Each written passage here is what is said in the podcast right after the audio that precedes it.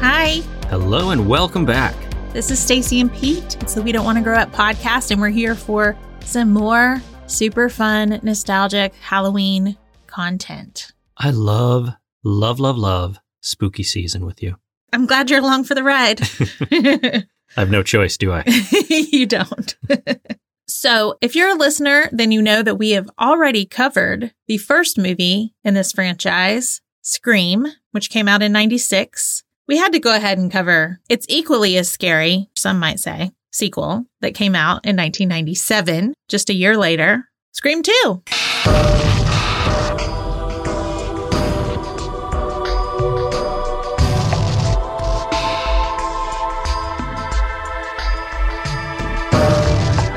Now, some people regard this as the better movie. Yeah, I don't know who those some people are. Yeah, I don't see it. I enjoy Scream 2, but I feel like overall, the first Scream is quite a bit better. I absolutely agree. Yeah, I do enjoy it. I think there are some scary moments. I like some of the cast additions, but other than that, like, yeah, you just can't touch Scream. No, Not within this franchise. You can't do it. totes agree. But we were talking about 90s horror and how people consider the 90s up until Scream came out to be not a great time for horror fans Right. not a lot of great movies. So we were trying to think of any other horror baddies, you know, the villains in the movie, the killers in the movie, who are more scary to us than Ghostface. That's challenging. I could say there's other scary villains. I don't know if they're more scary than Ghostface. I mean, Candyman is pretty scary. Candyman is pretty scary. I would agree with that. I'd say he's at least equal. Right. if not at times more scary. And Ghostface was scary for Scream, but then you know that it's it's a person under there or Right. two people, Yeah. you know, and it's more about just trying to figure out who it is than it is really them being that scary. I feel beyond the first movie. Would you count Pennywise in this since the It TV show came out during this time? I always forget that that's in the 90s. That's early 90s, right? It is. I mean, Pennywise is really scary. I actually, yeah, Pennywise is scarier than Ghostface. Yeah, I'd agree with that for sure. If I rank them, Pennywise in the 90s is probably the scariest for me. Yeah, and there were Friday the 13th and Halloween's and A Nightmare on Elm Street in the 90s as well, but they don't count. Those are 80s horror baddies. They are. What about the Leprechaun? what about Troll 2? so instead of like the villain or the killer, let's just look at these movies. Like House on Haunted Hill was really scary to me. Yeah, that was a good one. That was a good scary movie. What about Arachnophobia? Oh, I don't know if I watched Arachnophobia. I went to the theater for Arachnophobia. Ooh. It was terrifying. I know what you did last summer. To me, not as scary as Scream. Yeah, same page on that one. And then you have like, you know, the faculty. What about Misery? You know, I think that's a movie I have never watched. I've never watched it either. I mean, I see the image in my head of Kathy Bates with the the axe, right? Sledgehammer. Sledgehammer. But yeah, I haven't watched it. That's one we should probably watch. There's also The Sixth Sense. Oh, but that's different. That's not like horror. That's paranormal. Okay. That's one that's like surprisingly terrifying. You don't go into it really thinking that it's going to be super scary. I feel like that was a scary movie overall. I see dead people. Yeah. Blair Witch. Yeah, Blair Witch was unique in its own right, but it's not one that I have any interest in rewatching. Like that was an experience going to see that in the theater and not knowing if it was actually real found footage or fake. It's like one and done for that one. Yeah. Plus, it was so shaky. I just feel like it gave me a headache, and I Can't wouldn't. deal with it I wouldn't now? watch it again. Silence of the Lambs. Ooh, Hannibal Lecter. Yeah, He's got to be up there. he's got to be. Flatliners was a good one. I don't think I've ever seen Flatliners. Really yeah. disturbing behavior. Who's in Disturbing Behavior? That's uh that's Katie Holmes and James Marsden. oh, that sounds very familiar. Interview with a vampire. That one didn't really scare me. I saw that in the theater. I don't know that I was Yeah. overly scared of that movie. What about Sleepy Hollow? Ah, I mean, the Headless Horseman is always going to be freaky, but I've been scared of that since I was a kid. Yeah, so like the movie came out in Yeah. the 90s, but that story is as old as time. Tale as old as time. so let's get into the movie. Like we said before, Wes Craven, Kevin Williamson are behind this. So glad they both stayed attached to all of them, I believe. I know Wes was attached to all of them. I'm pretty sure Kevin was as well. I believe, yeah, for the first four. The first four, yeah. yeah. And Scream 2, he actually had a five page treatment of it at the end of Scream 1. Right. He was like, this story is not over. I think that's part of how he sold it Mm-hmm. because it was like, hey, this is going to be more than one. You got a franchise on your hands. Yeah. So in Scream 2, we follow Sydney to college. We see a little bit of, you know, what her life is like now. We see she does have caller ID because she is screening her phone calls and getting calls out the wazoo of people pretending to be Ghostface. Right. Because the Stab movie has just come out, Yep. and it, of course, is increasing interest in Sydney and her story. Right. And the beginning of the movie is, you know, it does take place in a screening of Stab. And it is a scary moment where Jada and Omar's characters, uh, Maureen and Phil, get murdered while watching the movie. Yeah. The kill on Phil is Oh, I can't watch it. hardcore. Yeah. Yeah. So that obviously causes chaos. And they're students at Sydney School. And so she comes together with Randy, who's also a student there, and Dewey and Gail come around. And we're basically just once again trying to figure out who Ghostface is as he does come and start killing teenagers, college students, Right. and people around Sydney and trying to get to Sydney. It's another Who Done It. It is. So the cast, we only have four from the original. Technically five because Cotton Weary was in the first one, but you only see him for a second. You don't actually meet him. Yeah, you see him on television as he's being put in a cop car, I think. Right. So we have David Arquette returning as Dewey Riley, Nev Campbell as our favorite final girl, Sydney Prescott, Courtney Cox returns as Gail Weathers, Jamie Kennedy as the ever knowledgeable and cheeky Randy Meeks, we get Sarah Michelle Gellar as Cece Cooper, Lori Metcalf, Jackie as Debbie Salt slash Mrs. Loomis. Uh, spoiler alert, yeah, big time right there. Elise Neal as Hallie McDaniel, Jerry O'Connell as David Feldman. Raylan Givens makes an appearance, Jada Timothy Oliphant as Mickey Altieri. Pinkett. Oh, she's not She was not Smith yet. Smith. Huh. As Maureen Evans. Omar Epps as Phil Stevens, Liev Schreiber as Cotton Weary. and Louis Arquette as Chief Hartley, who sadly passed away in 2001, and that is David Arquette's father. Yeah. Dwayne Martin as Joel Jones. Rebecca Gayhart as Lois, The Noxzema girl. yeah. Portia de Rossi as Murphy. Tori Spelling as herself, and Sidney Prescott, who is a character in the in-universe film Stab. Which is so funny because in the first one they're talking about who would play Sydney in a movie and someone says Meg Ryan and she's like, but I'd probably get Tori Spelling. Yeah. Like it's kind of like an insult. So it's funny that they got her to actually play her in the second one. Yeah, it's good. Luke Wilson as Billy Loomis, which is also in the the film Stab, the in universe movie. Heather Graham plays Casey Becker in Stab. And then again Roger L. Jackson as the voice of Ghostface. He's back. Guess who's back? So let's dive into some fun facts. Where's your fun fact song? It's being written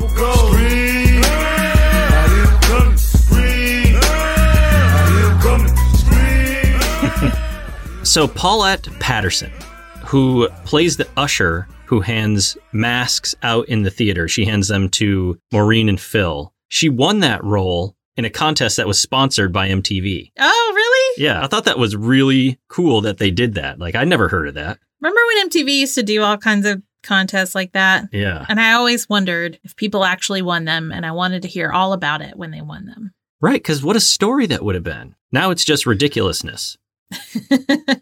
so Randy references fake nudes of Gail Weathers that were found on the internet, and it was inspired by fake images of Courtney Cox that appeared on the web prior to production of this movie. And she has her little joke about how they put her head on Jennifer Aniston's body. Right.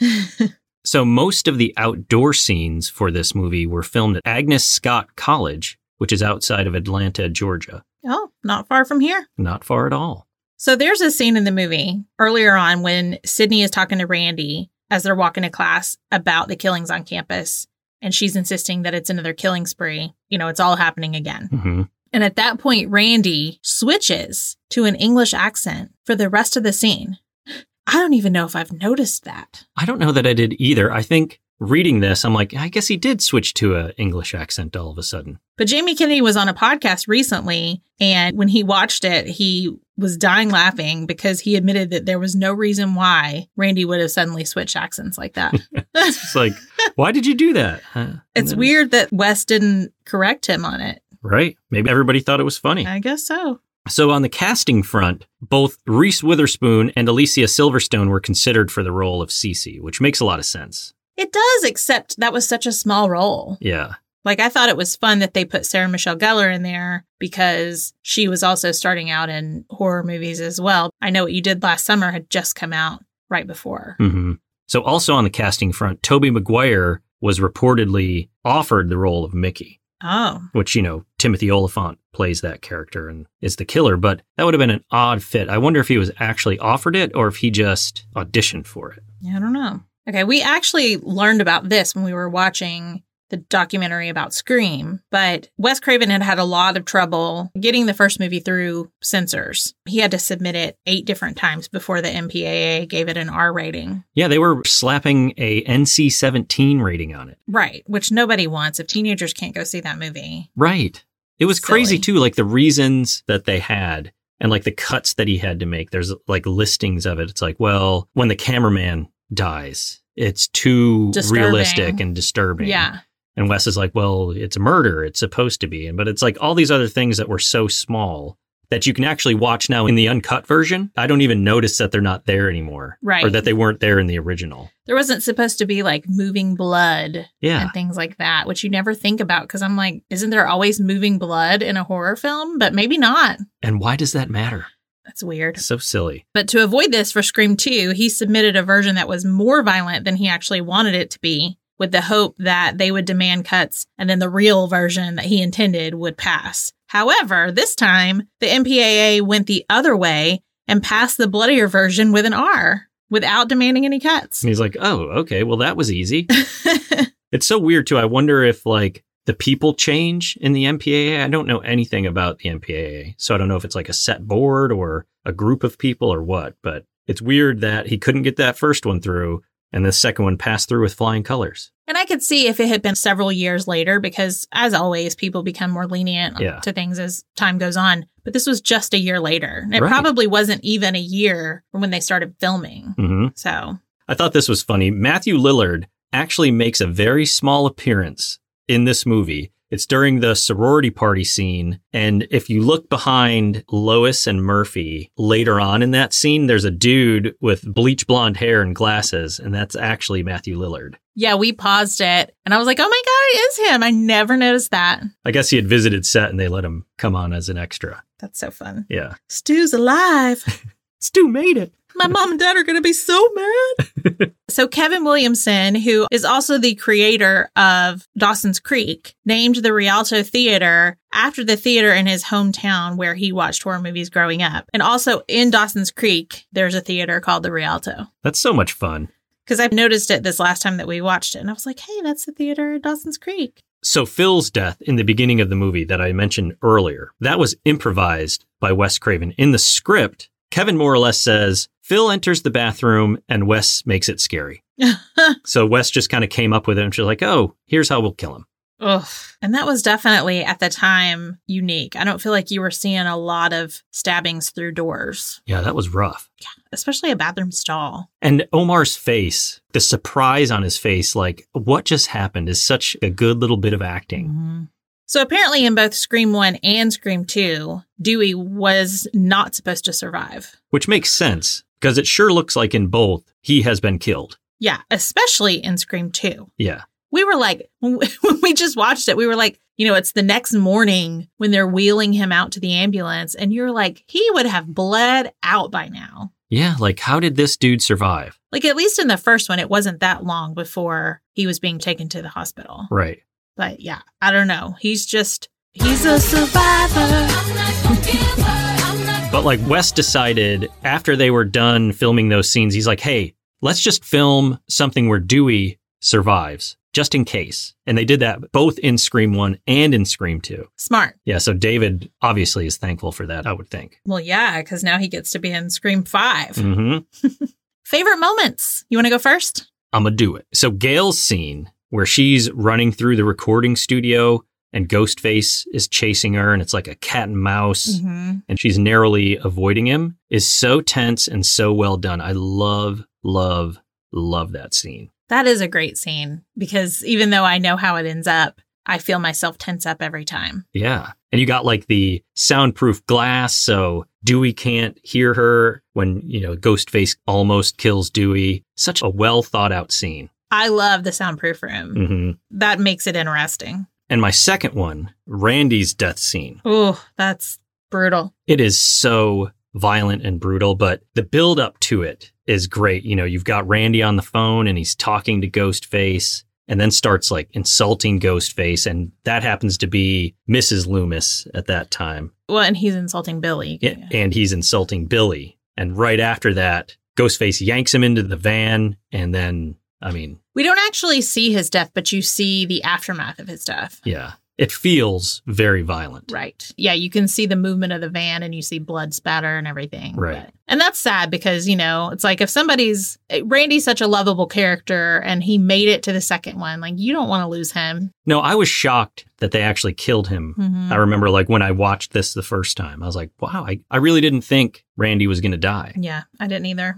And number three, the whole opening sequence of Scream 2. In the movie theater, the crazy crowd, you've noticed that and mentioned it. Like, I don't think this is a theater that you would have gone into just because of the crowd. It makes me anxious just watching it because you have all these people wearing the costume and waving fake knives around. I just don't trust people. Well, and especially at that time, you know, Scream really did change things up where I started to realize that normal people that I know could be this psychotic, Right. you know? And I was just, yeah, it definitely. I mean, I still would go see horror movies in the theater, but definitely makes me anxious.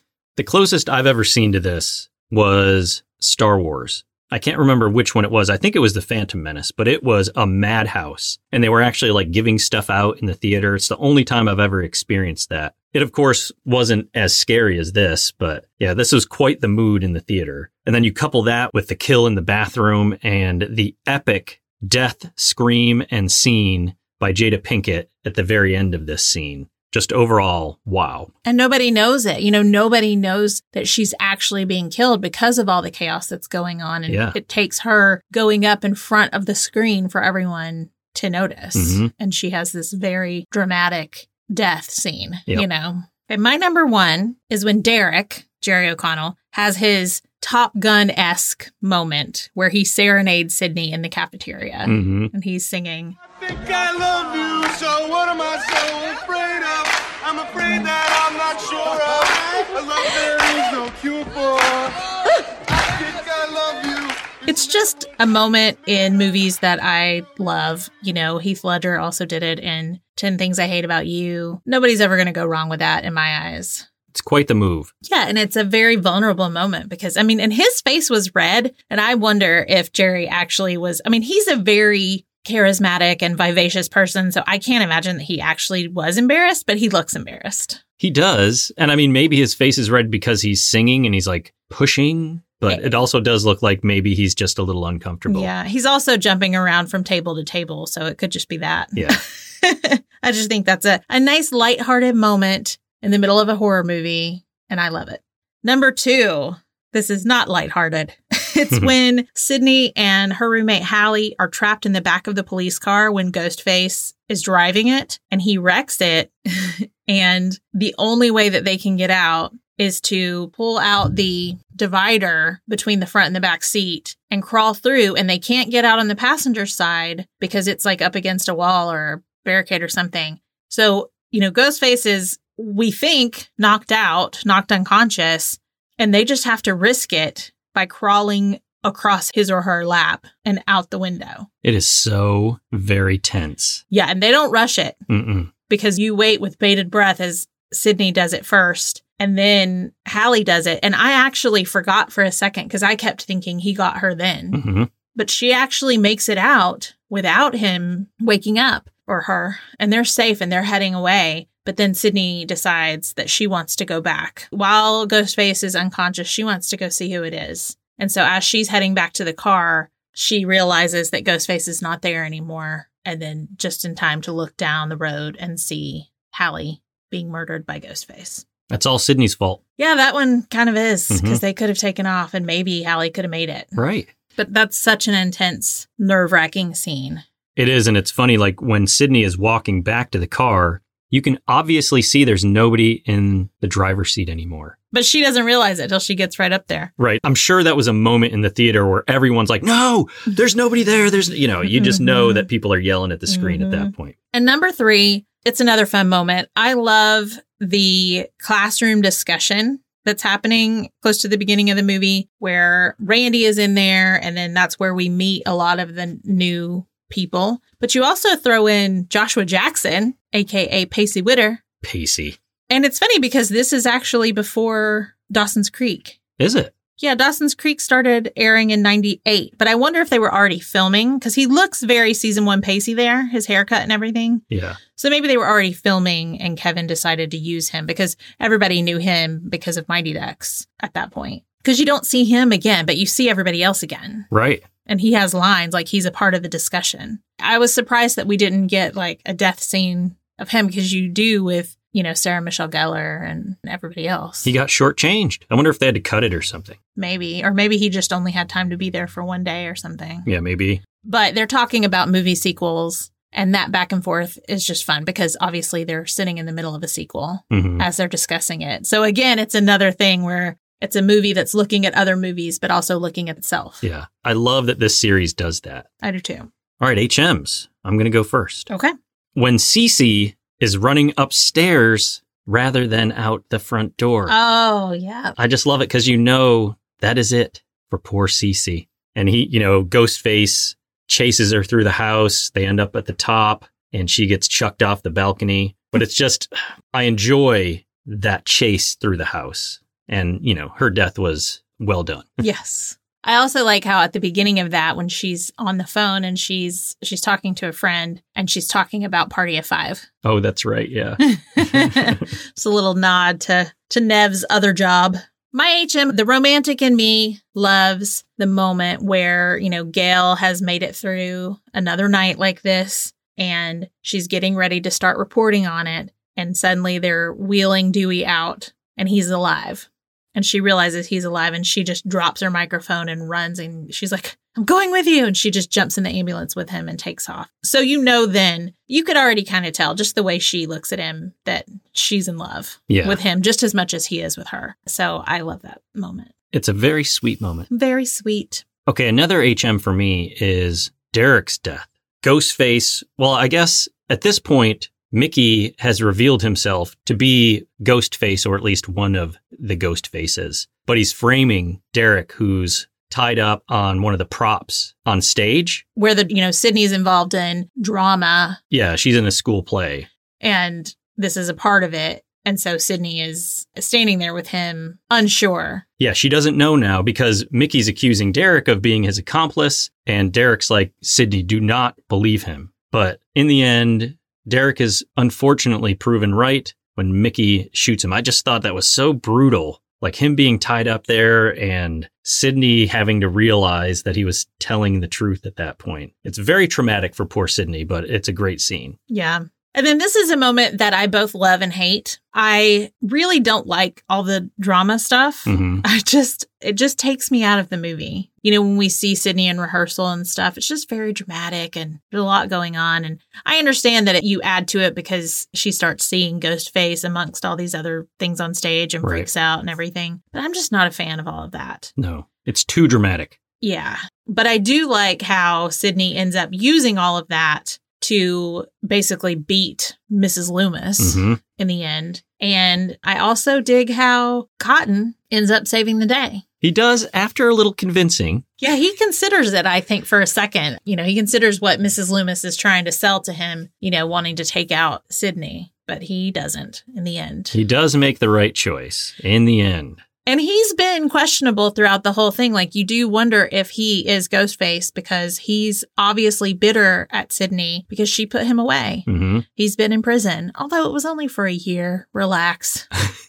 If I was in prison for a year, I don't know that I would have relaxed. But it's not like he's been in prison for 20 years. You It's know what I true. mean? Yeah. And, you know, she was upset. Her mother was killed and he was framed. So it's not a surprise that they would think it was him. Yeah, and that's not Sydney's fault. No, that's Billy and Stu's fault. It's also not Cotton's fault, but he is a bit of a lunatic. Yeah, like he needs to back up off Sydney. It's not like she was being untruthful. Right. You know, she really believed that he did, and she has every right to want her mother's murderer to get put away.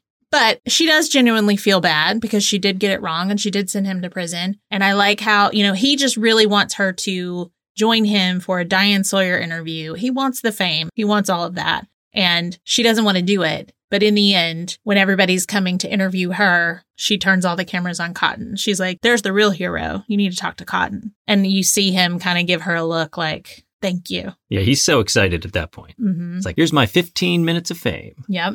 All right. So I guess we have to save Scream 3 and 4 and 5 Ooh, for next year. we do. Or who knows? Maybe we'll do 3 and 4 before 5 comes out in January. They always come out around Christmas, so we could do them for Christmas.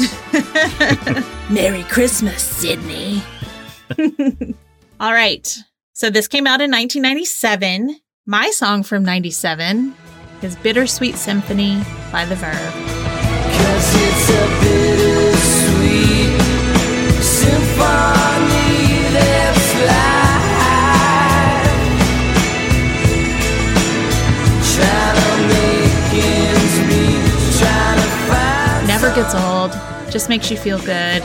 This song just has its own special feeling to it that I can't really compare it to anything else. yeah. It's, to me, a timeless song. Like, I have never gotten tired of this song. This is one that I probably would have picked if you hadn't picked it. Right. It always makes me think of Cruel Intentions.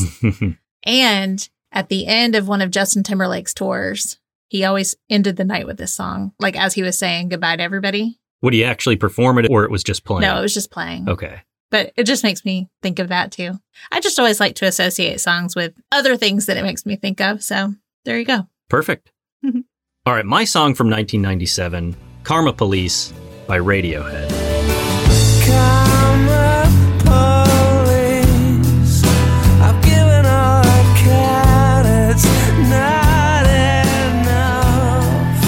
I've given all So this was a time that I was really getting into Radiohead, Mm-hmm. and this song is of course my favorite on the album. It's probably the most famous from the album as well, but it's just so haunting to me overall from a melody standpoint. I, I just really enjoy what they did with this song. Very good. All right, we've done it again. We've done it. Stay tuned for more spooky content. So if you're not already following us on Instagram, you can find us at We Don't Want to Grow Up Pod. You can join our Facebook group, which has changed names. It is now called the Cozy Club Dash Fans of We Don't Want to Grow Up. We're slowly growing over there. We have some great mods, Joanna and Stephanie, that are helping us out, starting conversations. So come over there. It's a good time. It is. We're on TikTok at We Don't Want to Grow Up. You can email us at we don't want to grow up at gmail.com. If you'd like to help support the podcast and all of our other endeavors, you can become a member of our Patreon, which you can find at patreon.com slash we don't want to grow up. There you can gain access to bonus episodes and soon to be extra content. Another way you can support us is by giving us a five star rating if you listen on Apple Podcast and leaving us a nice review. You may listen on other platforms, and maybe there's another way that you could rate us or review us there. So if there is, please do so. Those numbers do matter. So if you could do that, we would really appreciate it. Also, you could help spread the word by sharing about it with your friends and family and on your social media platforms with your followers. See y'all later. See ya.